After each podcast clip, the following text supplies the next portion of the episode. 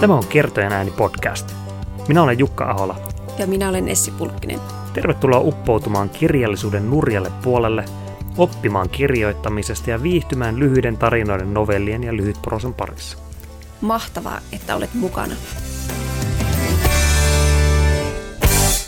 Tervetuloa Kertojen ääni podcastin pariin. Tässä jaksossa luen teille novellini Poika, joka pärjäsi tuossa mykillä kirjoituskilpailussa alkuvuodesta. Ja jos haluatte tietää, että mitä siellä kirjoituskilpailun kulisseissa tapahtuu, niin kuunnelkaa tuo edellinen jakso mykillä kirjoituskilpailun palkintojen ja on kulisseista. Ja tällä kertaa meillä on vähän erikoinen tuplajakso, eli minä luen tämän oman palkitun novellini Poika ja Essi lukee sen omansa sitten seuraavassa jaksossa. Eli laittakaa kuunnellen, ei muuta kuin mukavia kuunteluhetkiä. Poika. Lukija ja kirjoittaja Jukka Ahola. Näyttelijöinä Essi Pulkkinen ja Jarkko Iisakka. Me voidaan laittaa saunaan tuli, sanoin. Ronja puristi polvesta pöytäliinan alla ja näytti silmänvalkuaisia. Se oli ollut koko päivän puristelemassa. Yritti ohjailla tekemisiä ja sanomisia. Koko automatka oli ollut yksi viiden opintopisteen johdatus räkkämäkeen. Lista sukulaisia, jotka oli pettänyt toisiaan, ja sukulaisia, jotka oli pettänyt itseään. Kumpaakaan ei saanut mainita. Ei sillä, että olisi muistanut, oliko se Rami, Tomi, Toni, Teukka vai Hämäläinen, joka oli lähtenyt sorsametsälle ja meinannut ampua ja kenet, ja oliko se Reijo, Risto, Tuukka vai Tomppa, joka oli juonut talon terveyden ja Riittäreen ja Hannele hautajaisiin tullut aivan naamat ja haukkunut leskimiehen halkopinoja. Niin, että kyllä me saunaan tuli saadaan, sanoin kovempaan ääneen. Katsoin Ronjaa silmiin. Eero laski sanomalehden reunaa. Se eli vielä siinä maailmassa, jossa oli sanomalehtiä. Luulen, että se katsoi minua. Sitten se nosti reuna meidän väliin.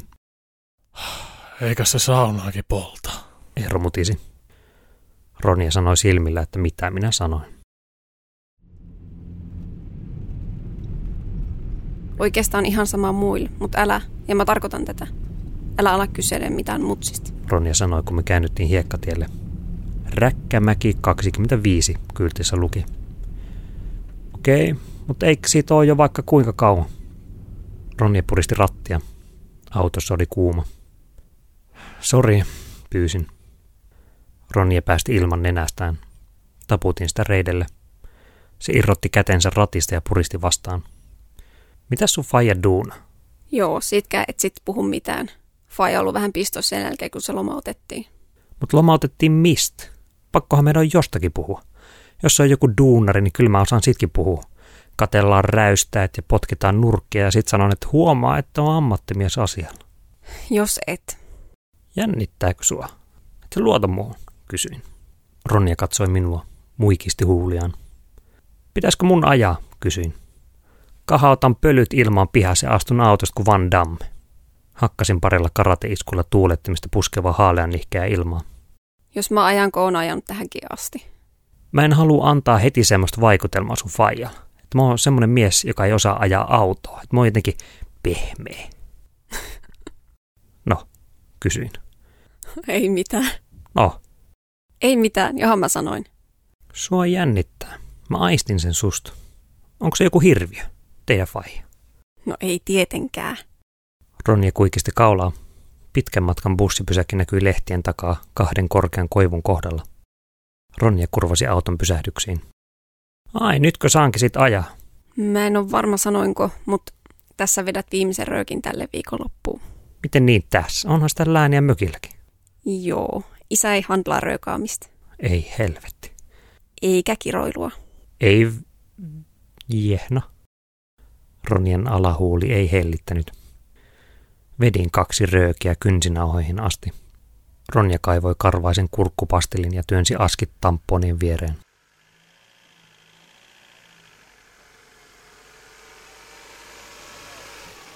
Eerolla ei ollut sarvia eikä häntää. Sillä oli samanlaiset metallisankaiset silmälasit, joita olin katsellut itsekin. Punamustaruutuinen flanellipaita, harmaat kollegehoust ja kumpparit. Se näytti siltä, että se olisi voinut soittaa banjoa jossain indie-bändissä. Kädessä sillä oli kolmihaarainen makkaratikku. Astuin autosta ja vedin niskan suoraksi.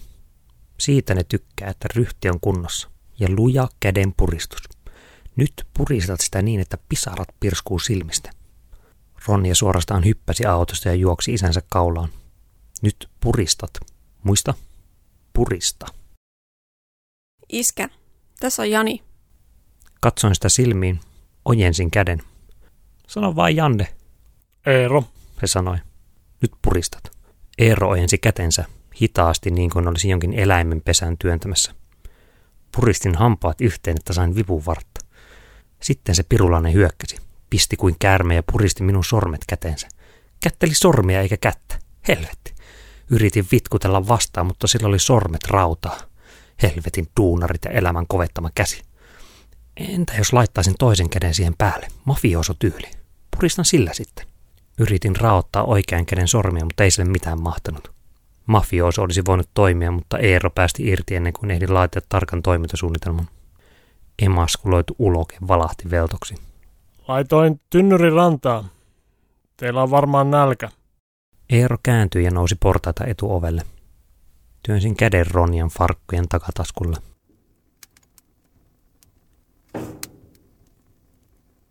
Eero oli nostanut pienen lampareen rannalle lankkupenkin ja puolikkaaksi nyrsityn pukkitynnyrin, joka näytti jotain Tsekkoslovakian voimaloliiton kirjoitusvehkeältä. Lankkupenkillä oli HK sinistä, mustapunainen purkki sytytysnestettä ja talouspaperia. Erityisimevää. Ronni oli lähtenyt käymään ulkohuussissa. Yritin löytää käsille paikkaa. Tynnyrissä paloi halkoja, mäntyä tai koivua. Vähän märkiä. Kehtaa täällä parraita polttaa. Eero sanoi. Hyvihän nuo palaa, sanoin. Eero ei sanonut mitään. Komean näköinen pytinki, yritin ja nyökkäsin mökkiin päin. Se oli pienen mäen päällä, punanmullasta ja valkeasta laudasta kursittu maalaispalatsi. Mykiltä vietti lyhyeksi leikattu nurmikko alas pienen lampareen rantaan. Rantaan ei ollut kylvetty nurmikkoa, vaan matalavartisten kenkien välistä kasvoi kuivaa heinää ja jotain kukaksi luokiteltavaa kasvustoa. Kun siirsin painoa, maa rahisi kannan alla ja kuiva metsänurmikko katkeli pienemmiksi palasiksi. Onhan se semmonen, että siinä kesät asuu. Eero sanoi. Joo, joo, tai siis joo, enemmän kuin semmonen. Tämmönen, kyllä. Kauanko sillä voi kestää siellä huussissa? Se oli pudonnut sonta reiästä, ihan varmasti, vaikka oli eilisillä vannottelut, että ei sitä mahdu kuin naama, vaikka väkisellä tunkee. Sinä olit myös siellä yliopistossa. Eero sanoi. Tse, samasta tiedekunnas kuin Ronja, mutta meillä on vain eri pääaine. Eero otti makkarapaketin lankkupenkiltä, pyöritteli sitä käsissään, taputteli vyötäisiltä itseään. Joo, mun vaija on kans käynyt kauppiksen, jatkoin. Siksi mä kai hain sinne itekin, tietsä. Sun pitää kunnioittaa faijaas ja mutsiis, niinhän isos kirjaskin sanotaan. Ei helvetti, mistä tuo tuli?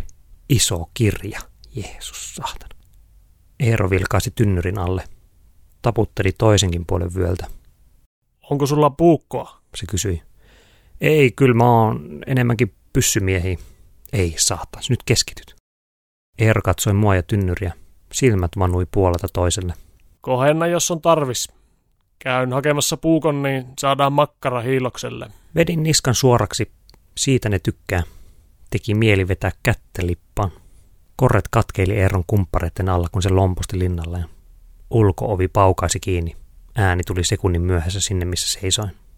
Tynnyristä nouseva kuuma ilma värisytti lammen toiselta puolen aukeavaa suomaisemaa. Minulla oli lompakon välissä yksi rööki, jota Ronja ei ollut takavarikoinut. Ei, säästän sen myöhemmäksi. Tynnyrissä maissin tähkäksi palannut puu musertui painonsa alla. Hmm, ehkä siihen piti lisätä enemmän tulenarkaa materiaalia. Valitsin tynnyrin viereen nakatuista puista sen, joka näytti vähiten tikkuiselta. Heitin sen tynnyriin, joka paukahti. Ennen kuin tynnyri kolme kertaa kumahtaa, kolmesti sinä olet minut kieltävä, tulevan vävypoikasi. Otin sytytysnesteen ja avasin lapsilukon. Kunnon makkaraan tarvitaan kunnolla boforeita. Haistan korkea. Hyssän, eipähän tarvi nyppeä nenäkarvoja illalla. Silmiin alkoi kihota bensakyyneleitä ja räpyttelin niitä poskille. Työnsin käden suoraksi ja mallasin putelia tynnyrin suuntaan. Pyöritin nesteen pyörteille, että se lentäisi paremmin ja tarkemmin. Yläasteen sporttimaikka sanoi kerran, että opettele poika piano. Sitten alkoi epäilyttää koko homma. Sytytysnestettä ei varmaankaan ole tarkoitus heittää mihinkään. Otin toisen halon käteen. Se oli sopivasti yhdeltä puolta kupera ja näytti vähän sitä voi veitseltä, jonka tein puutyössä metrin korkuisena. Valutin sytytysnestettä halon päälle. Osa imeytyi puuhun ja loput jäi killomaan puukuoppaan. Minulla oli laaserin tarkka vatupassi käsivarassa, kun vein sytytysnestellä terästettyä halkoa lähemmäs tynnyriä. Vielä vähän, vielä vähän, jep. Tiputin halon tynnyriin. Kumahdus. Halko nappasi kipunaa ja suhisi kekäleiden päällä. Ovi löi kiinni mäellä. Eero oli löytänyt puukon. Ja Ronnekin oli näköjään päässyt huussihommista ja otti lyhyitä kanta-askeleita rinnettä alas. Yhtäkkiä tynnyriin loimahti miehen kokoiset leiskat. Ei saattansa. Vilkaisin ympäri, että olisiko siinä ollut vaikka vaahtosammutinta, mutta ainoa sammutuksen sopiva väline oli pieni lampare tynnyrin takana. Tulipalossa täytyy toimia nopeasti, oli jossain pikkukakkosessa sanottu. Vesi ja tuli eivät tule toimeen. Se tuli ihan geeniperimästä. Potkaisin tynnyrin nurin lampeen päin. Se kumahti ja rojahti taaksepäin. En tiedä, oliko se kehittymätön pesäpallon vaistoni vai kuumat ilmanväreet, mutta yhtä kaikki olin arvioinut väärin tynnyrin ja lammen välisen matkan. Kekäläät ja halot levisivät ruoholle parin metrin päähän vesirajasta, ja vienot savukiehkorot alkoivat nousta kuivasta maasta. Eerolta putosi puukko maahan ja se otti pari hölkkäaskelta.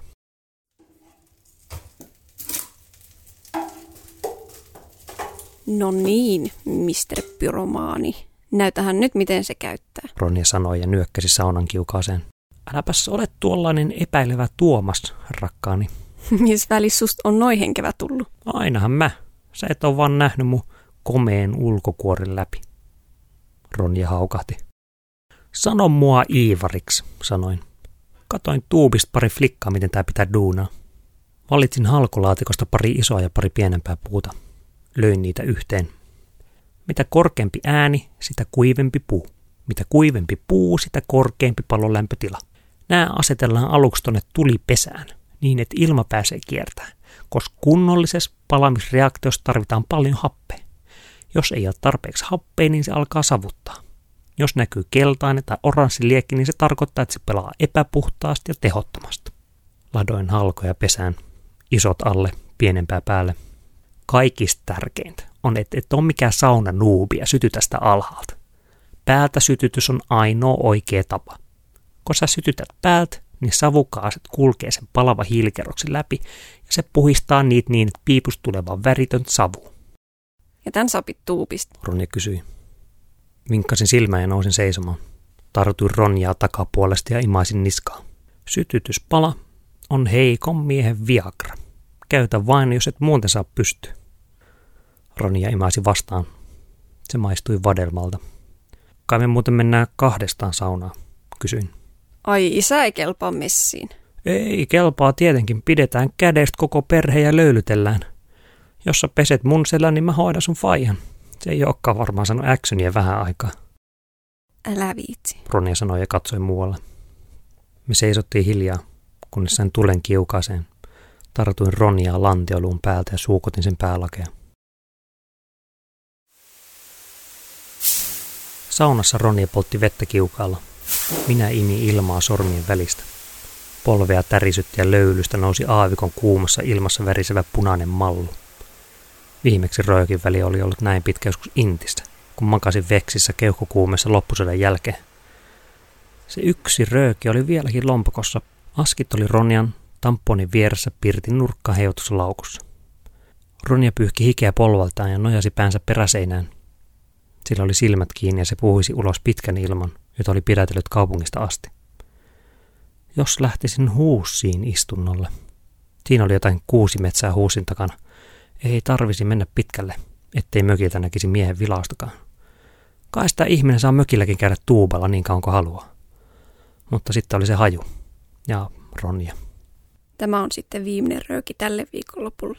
Ronja raotti silmiä, puristi polvesta ja hymyili. No niin, kestä niin kuin mies. Hyvä minä, anna mennä. Mieli on vahvempi kuin ruumis. Eero veti pirtissä rullaverhoja kesäyön eteen. Pahkakello näytti varttia vaille kymmenen. Eero nukkuisi makuuhuoneessa. Meille jäi koko pirtti. Eero oli kaivannut mustan säkin kaapista, nostanut sieltä kahden levyisen pumpattavan ilmapatjan. Lakanat oli väriä, jota kaupassa oli myyty viimeksi Ahtisaaren aikaan. Patja piti laittaa pistorasiaan se alkoi imemään itseään täyteen. Eero kävi pirtissä pyörähtämässä, pysähtyi oven suuhun katsomaan ennen kuin veti välioven kiinni. Jos se sanoi hyvää yötä, niin se jäi patjan suhinan alle. Kuinka täyteen tämä pitää laittaa, kysyin. Anna mennä vaan vielä. Patja paisui ja nitisi. Suhina hyppäsi oktaavin. Nappasi virran pois, ettei tämäkin räjähtäisi. Ronja heitti lakanan niskakarvoja hyytävän samettipinnan päälle. Kellahdi sille. Patja natisi lattialankkuja vasten. Käänsin kylkeä. Nitin, natin, nitin, niti. Ronja tuli viereen. Tupla nitin, nati. Ekaa päivä takana. Sehän meni aivan hyvin. Mitä nyt pieni metsäpalo? Ronja sanoi. Kevyttä. Nukuttaako sua? Ei, kello on jotain kymmenen. Mökki on eri aikavyöhykkeellä. Mm. Nousin olkapäin varaan. Ronjalla oli harmaa toppi. Rintaliivit se oli ottanut jo pois.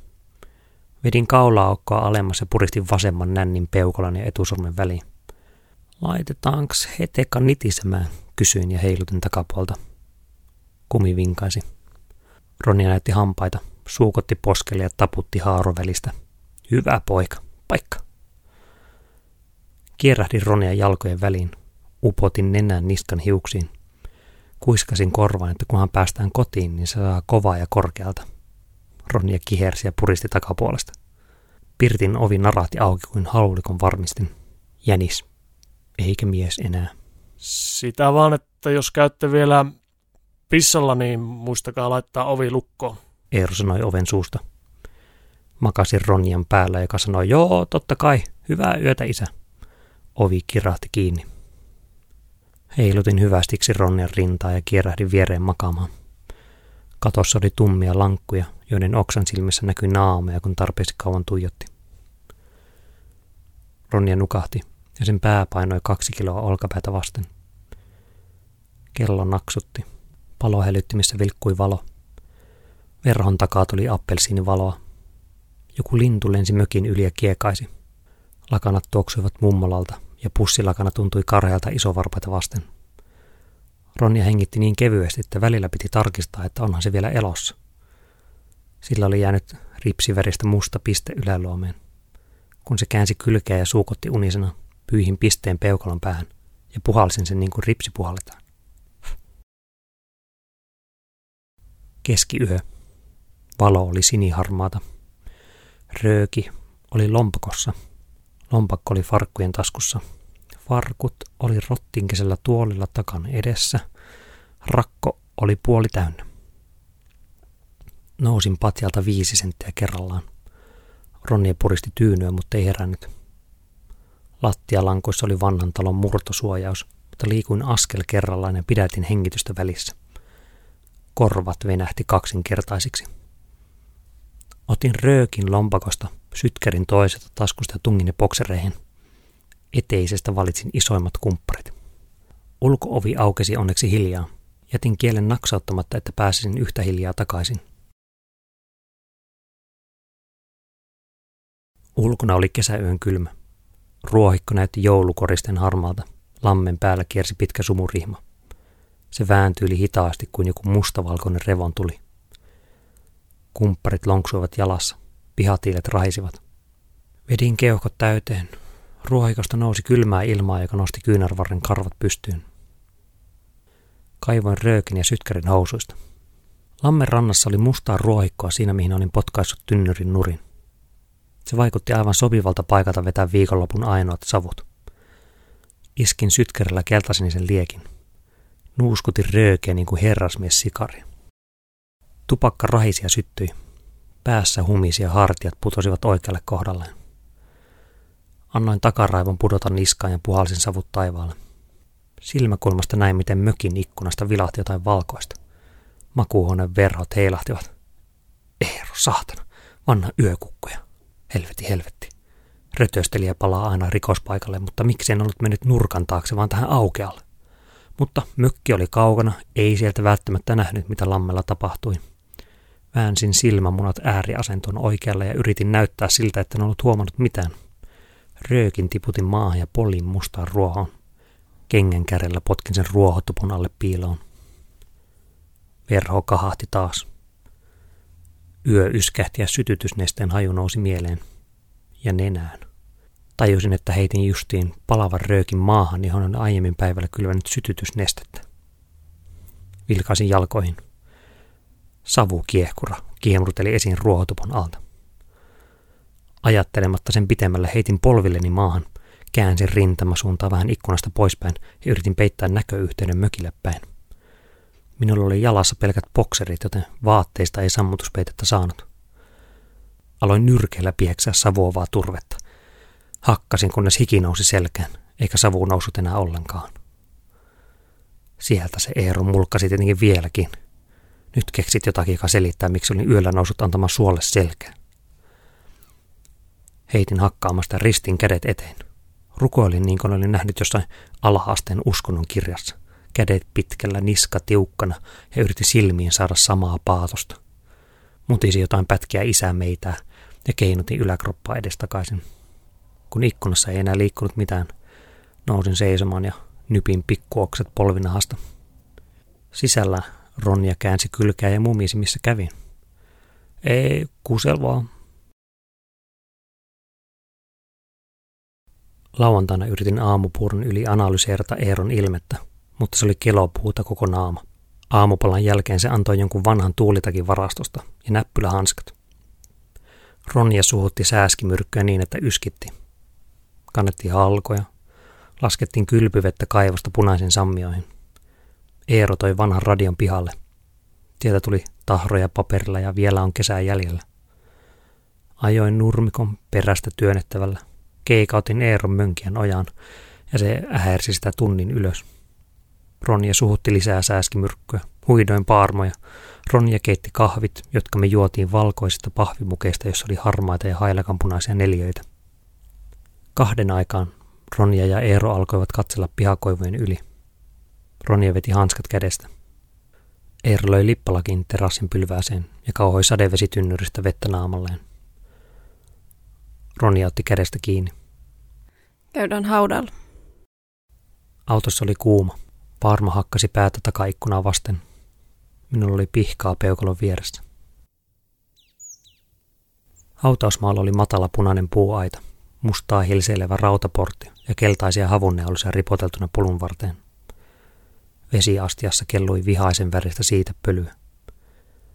Aurinko tuli täplinä mäntyjen latvoista ja lämmitti hiekkatien. Maasta nousi lapsuus sieraimiin. Eero käveli edellä. Vihreä kastelukanno tömähteli sääreen. Se oli ihan saman näköinen kuin kaikki muukin kivet. Kultainen pääskynen yritti päästä kulmasta lentämään. Katsottiin kylmää kiveä, niskat vaakatasossa. Janihan on selvästi Herran ihmisiä. Eero sanoi jostain kaukaa. Haluaisitko sinä sanoa jotakin? Mä vai? Siis joo, joo, voin mä jotain sanoa. Väänsin kämmenellä kurkkua. Iso pallo oli juuttunut Aatemin omenan kohdalle. Hei, Sirkka. Me ei kai koskaan sit ehitty nähdä. Kiitti, että teitte Ronja. Se on huippumuija. Nähdään taas. Eero istui lauteella ja kivaluisen otsan rytmistä. Se näytti pienemmältä ilman vaatteita. Kylkiluut paistoi käsivarren takaa, kun se nojasi eteenpäin ja kauhoi vettä sangosta. Puristin perseen aluspaperin nyrkissä ja seisoin saunan ovella. Ronja oli hätiestänyt isän perään ja sanonut, että isä arvostaisi sitä, jos meillä olisi miesten hetki. Alalauden narahti jalan alla. Istuin Eeron viereen. Yritin olla katsomatta sen haaroväliä. Sillä oli kuitenkin vanhan miehen valtavat pallit. Kuuma ilma puristi kylkiluita yhteen. Eero katsoi eteenpäin. Se näki varmaan saunapaneeleissa vävyehdokkaan best of potpurin. Pehmeät löylyt. Ihan erilaista kuin sähkökiukausta, sanoin. Eero kolisutti kauhaa, heitti löylyä ja kaatoi vettä varpailleen. Tumma vesi läntti kiukaan kivillä pieneni ja katosi. Te olette nuoria. Teillä on aikaa. Eero sanoi. Älkää tuhlatko sitä. Nielaisin. Sori, sori, en mä edes kuulu kirkkoon, sanoin. Anteeksi, että on häröillyt Jeesuksesta. Jos mua jännittää, niin saatan sanoa ja tehdä asioita, joita en ole miettinyt ihan loppuun asti. Eero heitti kauhallisen. Se tuli kulman kautta kuumana aaltona korviin. Mutta mä, mä tarkoitin sitä, mitä mä sanoin Ronnen mutsi haudalla. Siitä, että Ronja on huippumuija. Se tekee musta paremman ihmisen. Ja, ja mä teen siitä, jos se vaan on musta kiinni. Eero oikaisi selkänsä, pyyhki hikeä hiusrajasta. Se nakkasi kiukaan kuumaksi sumuksi ja hyräili pätkän radiota.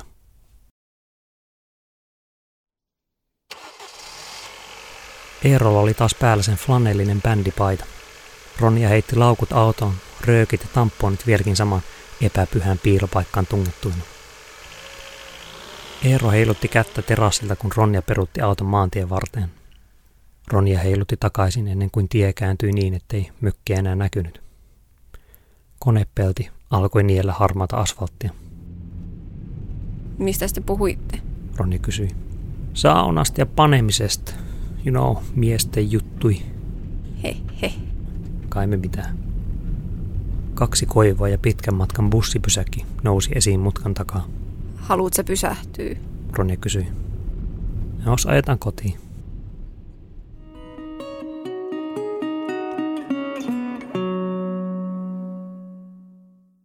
Siinä oli tämänkertainen kertojan äänijakso ja novelli nimeltä Poika.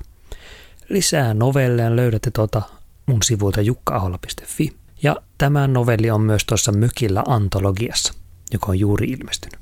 Ei muuta kuin mukavia luku- ja kuunteluhetkiä. Nähdään seuraavassa jaksossa.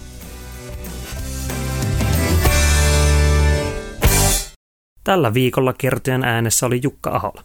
Jos tykkäsit jaksosta, niin paina tilausnappulaa ja käy antamassa arvostelu.